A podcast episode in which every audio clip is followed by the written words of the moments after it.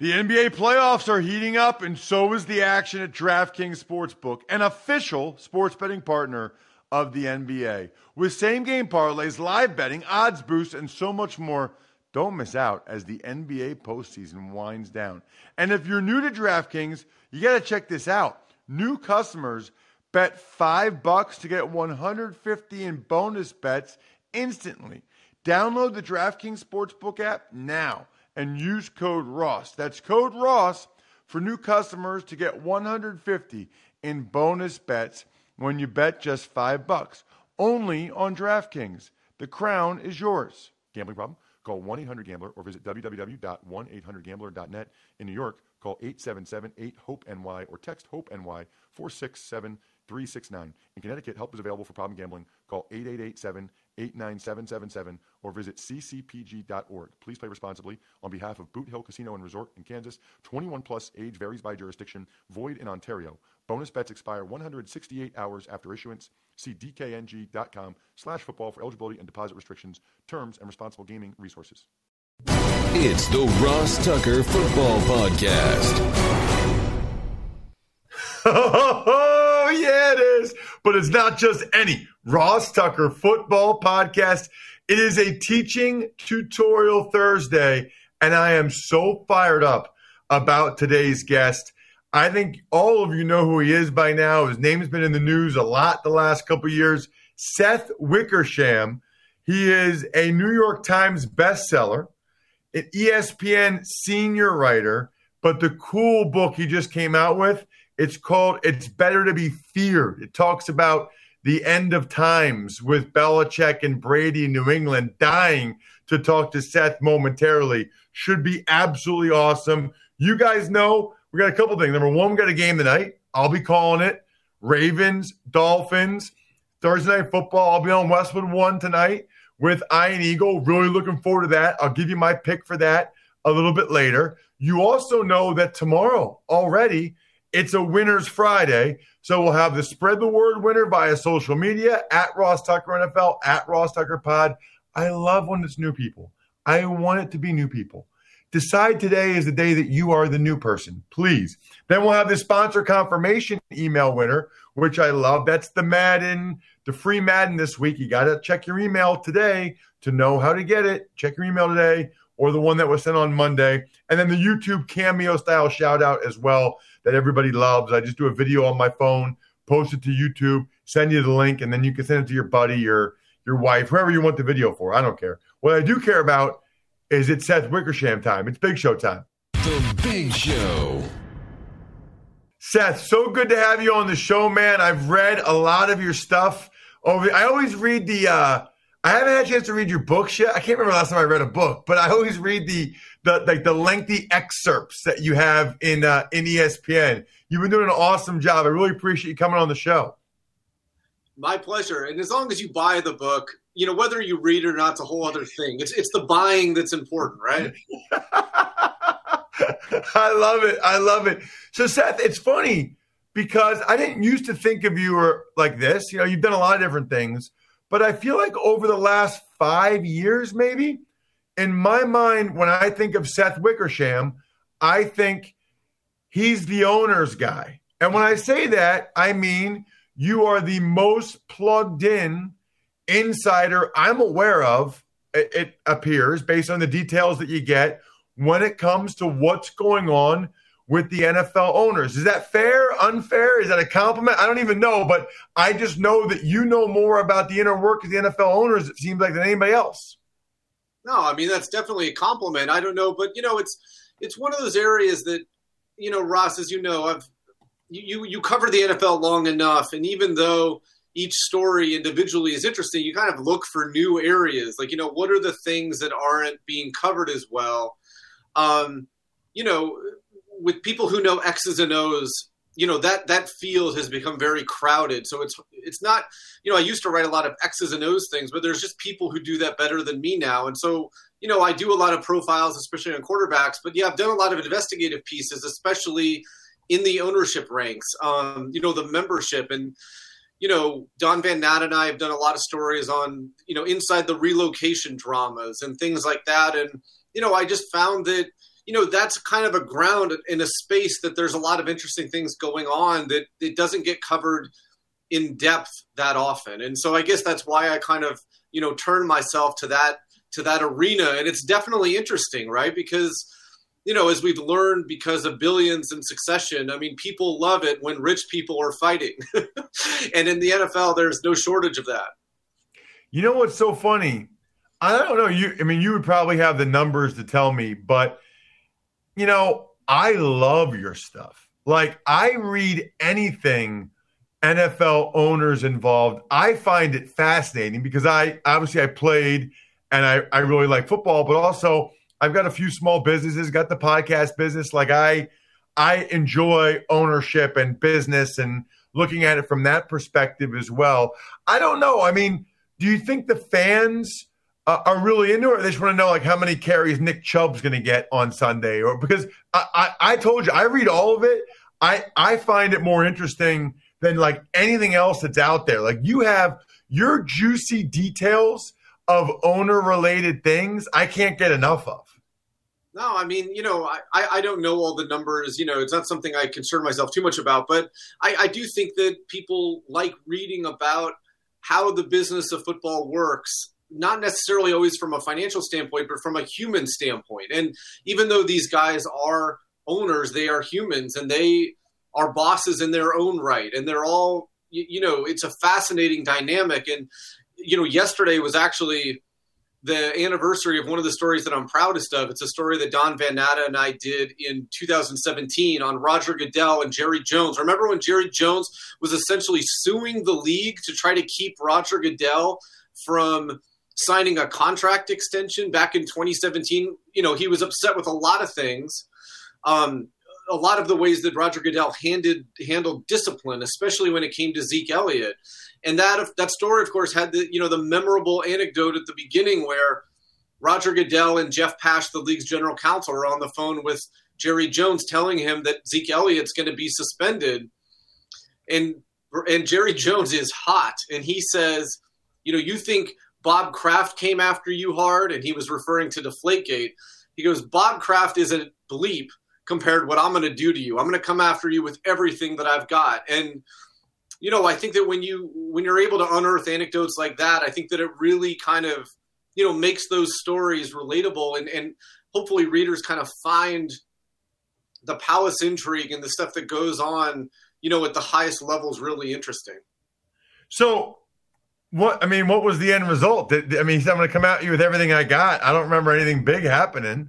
Well, he tried to block his extension, you know. I mean, that was the main thing, and there was a lot of drama for about a month where Jerry Jones was just steadfastly opposed to the extension that the compensation committee that had been put together to form a new contract for Roger Goodell had come up with, you know. But at the end of the day, you know, it all kind of worked out. As these things usually do in the ownership ranks. Usually they, even if they don't like each other, they're all part of this family that none of them really want to get divorced from. Right. So let's get into a couple of these. You know, your latest book, It's Better to Be Feared, is about Belichick and Brady and Kraft. And look, it's a long book, so I don't expect you in 30 seconds to summarize, you know, how it ended or whatever. I guess I have my own feelings based on people I've talked to about what really ended. Here's my opinion, and you tell me if I'm right or wrong. Why don't we try it this way, okay? Whatever year it was, 17 or 18 maybe, where, like, Garoppolo got this big contract. All these guys are making, like, whatever it was, $30 million a year, and Brady's making $15 million a year, I think, maybe 10. And he asked for more money, and I want to say they gave him like $2 or $5 million in incentives, and then he didn't get the incentives.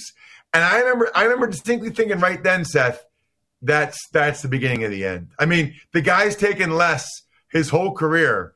He asked for a little bit more money so that he makes 2/3 of some of these guys rather than half, and you make him have to do it in incentives. I thought it was one of the most insulting NFL contract gestures I've ever seen. And in my mind, and you might tell me I'm totally wrong, in my mind, that was the beginning of the end for Brady in New England. Well, I think it was a combination of things. And, you know, there were some problems during 2017. And, you know, remember, they had just won their fifth Super Bowl. And they'd set a record, you know, beating Bradshaw and Chuck Noll. And Brady changed. You know, he wanted to be a little bit more than just the New England Patriots quarterback. It's when he really started pushing his TB12 business. He did the Tom versus Time Facebook documentary, which was a big deal for him. And, you know, the Patriots only had nominal awareness of it. And in the middle of it all, you had Belichick, who was refusing trade offers. Remember, months after Brady helped rally the team from a 28-3 deficit in the Super Bowl in the last 17 minutes, whatever it was, Belichick was refusing to trade Jimmy Garoppolo, was deeply invested in him, and ended up, you know, hanging on to him until he just couldn't and he had to ship him. And then through it all, you also had Alex Guerrero, Tom Brady's business partner, whose access was curtailed around the building by Belichick because he felt like he was a divisive force in the locker room. And then throughout it all, you had Brady, who wanted a contract extension that took him till he was age 45. And the Patriots, as an organization, it wasn't just Belichick, it was Robert Kraft also, were just reticent to do so. And so you fast forward to August of 2019. Now they've got 6 Super Bowls together. Brady's trying again to negotiate a contract to take him until age 45. The Patriots just don't want to do that. They don't want to guarantee it. They want to go year to year. Brady almost leaves training camp because he was so frustrated with the way negotiations were going. And he ends up signing that one-year deal with an out to be a free agent at the end of the year. And 48 hours after he signed that deal, 48 hours, he and Gisele Bündchen put their house up on the market for sale. And so, you know, I think that there was a lot of factors. And as you know, in the building, it's a tough building. It's a tough atmosphere. And I think that Brady wanted something else in terms of an atmosphere also. But, you know, he wanted to a guaranteed contract that would be a show of faith that he could play football until he was age 45. And the Patriots as an organization were not willing to do that. That was going to be sort of my last question, at least as far as that's concerned. What is the dynamic between Kraft and Belichick? Because what I've heard a lot of people say to me over the years is, I'm surprised Kraft let Belichick get rid of Brady. I'm surprised Kraft let that happen. And I guess, Seth, on some level, I kind of am a little bit too. Well, remember, I think that Brady also, I think at that point, wanted to leave. You know, I think they opened up the door for him to leave, and he walked through it. But, you know, I mean, broadly speaking, the relationship between Belichick and Kraft has been phenomenally successful. And, you know, it doesn't mean that it doesn't come with headaches at times. You know, in the book I write about an owner's meeting where an executive says to Kraft, you know, what's it going to take for you to get rid of that a-hole? And Kraft replies, 8 and 8. And, you know, you have another anecdote from 2018 where, you know, Kraft is at kind of one of these rich guy business conferences in Aspen. And he says, you know, I really hate leaving a conference like this. You meet some of those brilliant minds here, and I got to go to Detroit, where you are, to be with the biggest effing a-hole in my life, my head coach. But broadly speaking, I mean, you know, they've gotten along and worked together phenomenally well. And I think that, you know, what makes a Hall of Fame owner, I think, is a little confusing and probably up for debate. It seems like that what makes a Hall of Fame owner is the same thing that makes a Hall of Fame coach, and that's a Hall of Fame quarterback. If Eddie DeBartolo and Pat Bowlen and Jerry Jones, all of whom have Hall of Fame quarterbacks, are in the Hall of Fame, you'd think that Kraft will probably get in also because, number one, he pulled off what is probably the greatest trade in NFL history when he traded for Bill Belichick. And number two, even though it was difficult, he managed to keep the band together much longer than any other dynasty and any other owner really could have. So I got to ask one more. On a scale of 1 to 10, 1 being not happy at all, 10 being very happy, what would be your guess as to how happy both Kraft and Belichick were individually that Brady won the Super Bowl last year? Oh my gosh. I don't even know how to put a number in it because, you know, you asked earlier, like, you know, how do I sum up the book? I mean, the book is about greatness and what's the DNA of greatness and why, you know, what the cost of that greatness is. And, you know, it's things that you've seen up close. But, you know, one of the things about the Patriots and especially Tom Brady and Bill Belichick is that, like, they are driven by some sort of mix of compulsion and ruthlessness and fear and love that, you know, they continue doing the game, playing the game, being a part of it, no matter what they win. Like the Bucs won the Super Bowl last year. Brady's family runs onto the field. The very first thing Gisele Bündchen says to him is, well, what more do you have to prove? And Brady figures out a way to change the subject. Because in a weird way, it's like the Super Bowl is what they live for, but he was already thinking beyond it. And Belichick and Brady had many opportunities throughout their career to exit like, you know, Tony Dungy or John Elway did. And they don't. And I think that, you know, when you live like that, I think that the profound misery that you feel after a loss. I mean, I'd like to hear your thoughts on it. Like what a loss is like in that building after you lose a game. I think it's almost, it's beyond, it's almost like atmospheric. And so to look at, to watch Tom Brady, the guy that you opened the door to leave and he walked through, win a Super Bowl. Can you imagine being Robert Kraft a month and a half ago, being in his own stadium and watching Tom Brady quarterbacking the defending Super Bowl champion Bucs on his field? I mean, that must have been horrific in a lot of ways. Maybe, I mean, it's just embarrassing because the two people who should have known better than anybody else to underestimate Tom Brady are Bill Belichick and Robert Kraft, and they did just that. It's a great point. A couple other topics, because I know you've been in on them. You know, nobody's talking about this Rams thing with Kroenke and what's going on there. And you're the only one that had, that I read, the background where Kroenke had basically had told the owners, hey, if there's a lawsuit with St. Louis, I got it. But now that it looks like they're going to lose, it's going to be a lot of money, now he's saying, I don't got it. Well, so Don Van Natta and I have covered, you know, the relocations quite a bit. And, you know, back in 2016, we wrote about the Derby for LA and how the Rams were able to muscle through. And the morning of the vote, remember, it was Kroenke and Inglewood versus the Raiders and the Chargers teaming up for a stadium in Carson, California. The morning of the vote, the league presented each owner an indemnification agreement and basically said, if we get sued or if you get sued because of this move, you are agreeing to cover all of the costs of it. They all signed it. They didn't have to. They all did. And usually, you know, when a team relocates, these lawsuits go away. But this one from St. Louis has not.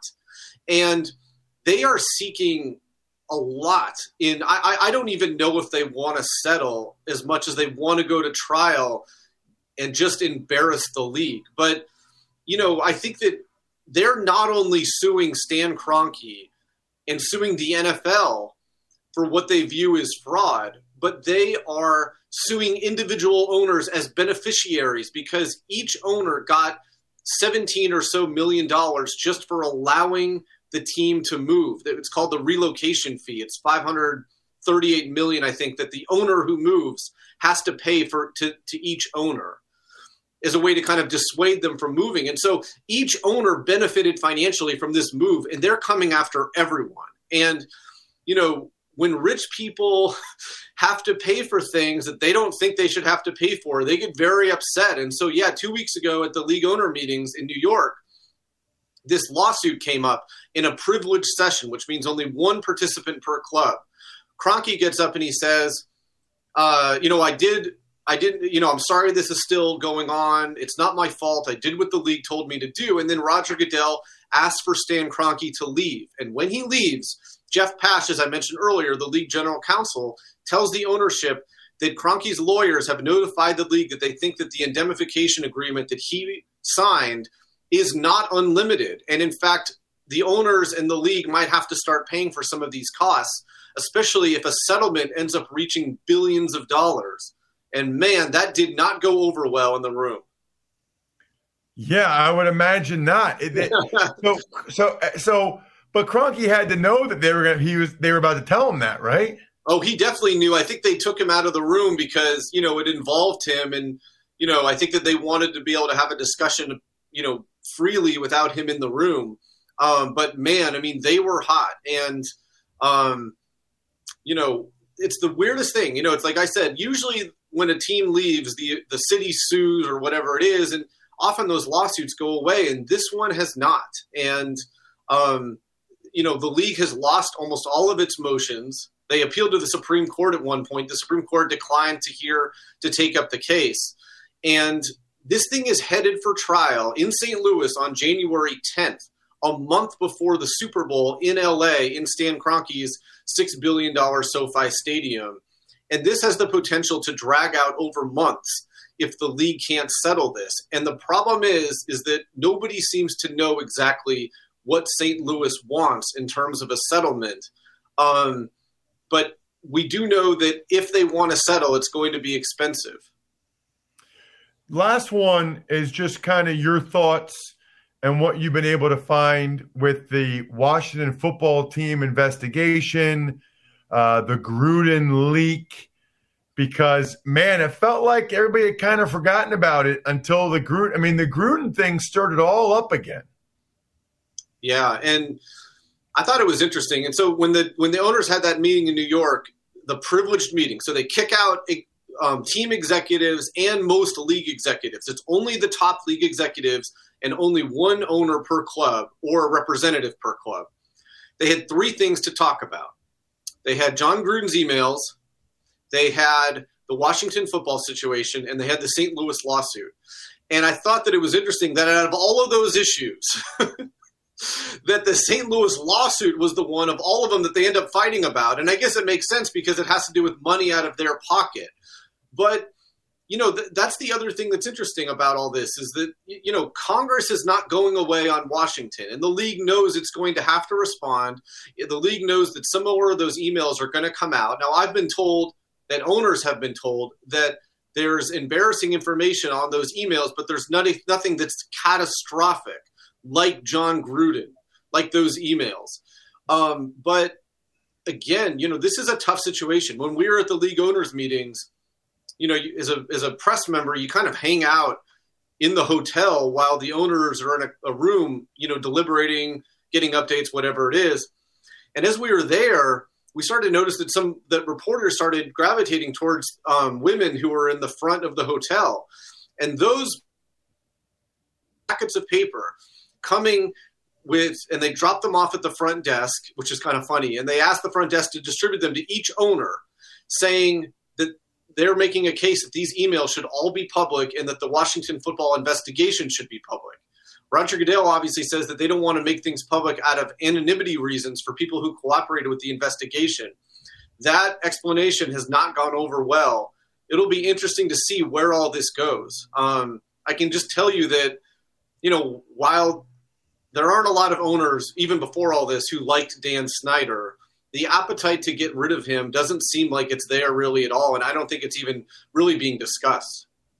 Wow, very interesting. Check him out on social at Seth Wickersham, and then make sure you take a look at the book, It's Better to Be Feared, or as Seth and I talked about, don't even take a look at it. You don't even need to read it. Just buy it. That's the important part.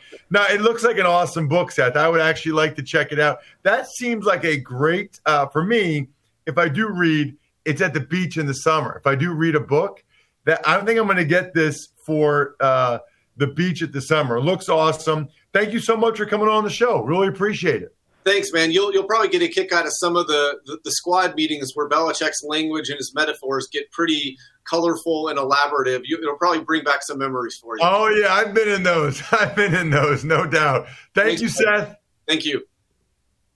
Man, that was awesome. I got to check out that book. Seth's awesome. You know what else I think is awesome? Speaking of reading, Babbel, the #1 selling language learning app. The whole process is so fun. I've had several people that have done this. I haven't had the chance to yet. By the way, I hope we can start to travel again internationally. That's a big thing for my wife and I. But here's what I love about Babbel. Their 15-minute lessons make it the perfect way to learn a new language on the go. So you can just learn the things that you need to learn before you travel. They got 14 different languages, including Spanish, French, Italian, and German. They've got the speech recognition technology, which helps you to improve your pronunciation and accent. Plus, it comes with a 20-day money-back guarantee. So here's what you should do. You should get a trip on the calendar, get some type of vacation on the calendar for, you know, next year or whatever, when you're feeling safe to travel internationally, and then purchase a 3-month Babbel subscription. Because when you do that, you'll get an additional 3 months for free. So that's 6 months for the price of 3. Just go to Babbel.com and use promo code Ross. That's Babbel.com, code Ross. Babbel, language for life. Ducks Takes. Hey, Ross, after we recorded yesterday's show, some disturbing news came out of Minnesota and Dalvin Cook. Right, and it felt like Dalvin Cook and his legal team tried to get ahead of this. They issued their own statement. They said that he was the victim, that Dalvin Cook was the victim, but there are some pretty damning text messages that, you know, I saw yesterday after Greg and I recorded early in the morning that I think everybody should take a look at. Extremely curious to see where this thing goes with Dalvin Cook, but it certainly doesn't look good. Like everything else, you reserve judgment until you hear more, but just based on the text message and the picture of the woman, it does not look real good for Dalvin Cook. Ducks Takes. Game tonight, Thursday Night Football. You're going to be there. Dolphins hosting the Ravens. Who you got? Yeah, should be awesome. Ian Eagle and I, Westwood One. You can probably find it. You can definitely find it on Sirius XM NFL Radio, but you can find it. Most stations cover the Monday night games and Thursday night games. So if you flip around, you can hear us, which is awesome. By the way, tonight's the night. The Crocs Predator Showdown series is coming, and it's free to play on DraftKings.com. So if you haven't done it yet, draft the best lineup, and a slice of 10 G's could be yours across 3 different contests. Just enter today and see how well your lineup stacks up against the competition. Today, November 11th. There's another one, by the way, on Christmas, Saturday, December 25th. We hope your future is full of comfort that you get from Crocs and possibly full of money. Learn more at DraftKings.com/Crocs. Eligibility restrictions apply. Crocs are awesome. This free-to-play game is awesome. DraftKings.com/Crocs. As for the game, Bri, I think the Ravens are going to win the game. I mean, you know, they keep saying that they're going to test Tua Tagovailoa's hand out. He's got a small fracture in the middle finger of his throwing hand. They keep saying they're going to test that out pregame. If he didn't play Sunday, I don't think he's going to play tonight. And it doesn't seem to me like it would make that much sense when they have 10 more days to rest before their next game. Maybe I'll be wrong. I hope I am wrong. But use your logic a little bit. It would make much more sense to let it heal for 10 more days and then have Tua come back. So I don't think he plays tonight. The Dolphins' defense, just studying up for this game, has been playing much, much better. And they deserve credit for that. I'm looking forward to the Dolphins' defense trying to slow down Lamar. I do think this passing game for the Ravens has been super impressive. And we'll see. Brissett's had some big games. That Raiders game, he played very well. Ultimately, though, I think the Ravens still take care of business. I think it's probably 27-20. 27, maybe like 24-17. I'll go 24-17. The Ravens get the win tonight to kick off the week. Thursday Night Football. They were part of one of my teasers. Speaking of things to tease, how about Pizza Boy Brewing, Sporticulture, Vision Comics with an X, HumanHeadNYC.com, all SteakhouseSports.com, all of the awesome I think we're done here, members of Patreon.com/RT Media. Absolutely love them all, just like I love the free Fix Finder service at AutoZone. It's free. They do it for you. You can troubleshoot more dashboard lights, including your check engine light, ABS light, and service interval light. This is the last thing I'm telling you today because I want it to be the first thing you take action on right when we are done talking about it. The free fix finder will give you possible solutions for any of the lights that are on your dash, all backed by verified technicians. It's the most complete free warning light report backed by technician-verified fixes, and you can only find it at AutoZone. So remember this. The next time your dashboard lights pay you a visit, just get in the zone, AutoZone. And, Bri, I think we're done here. Thanks for listening to the Ross Tucker Football Podcast. Make sure to also subscribe to the Fantasy Feast, Even Money, Business of Sports, and College Draft. All available at Apple Podcasts, rostucker.com, or wherever podcasts can be found. A lot of times on the show, I mentioned DraftKings. Here's what you need to know. You got to be 21 or older, New Jersey, Indiana, or Pennsylvania only, new customers only, restrictions apply. See DraftKings.com/sportsbook for details. Gambling problem, call 1-800-GAMBLER, or in Indiana, 1-800-9-WITH-IT. By the way, if what I was talking about included a deposit bonus, doesn't always, sometimes it does. Deposit bonus requires 25 times playthrough, and deposit bonuses are paid out in site credit.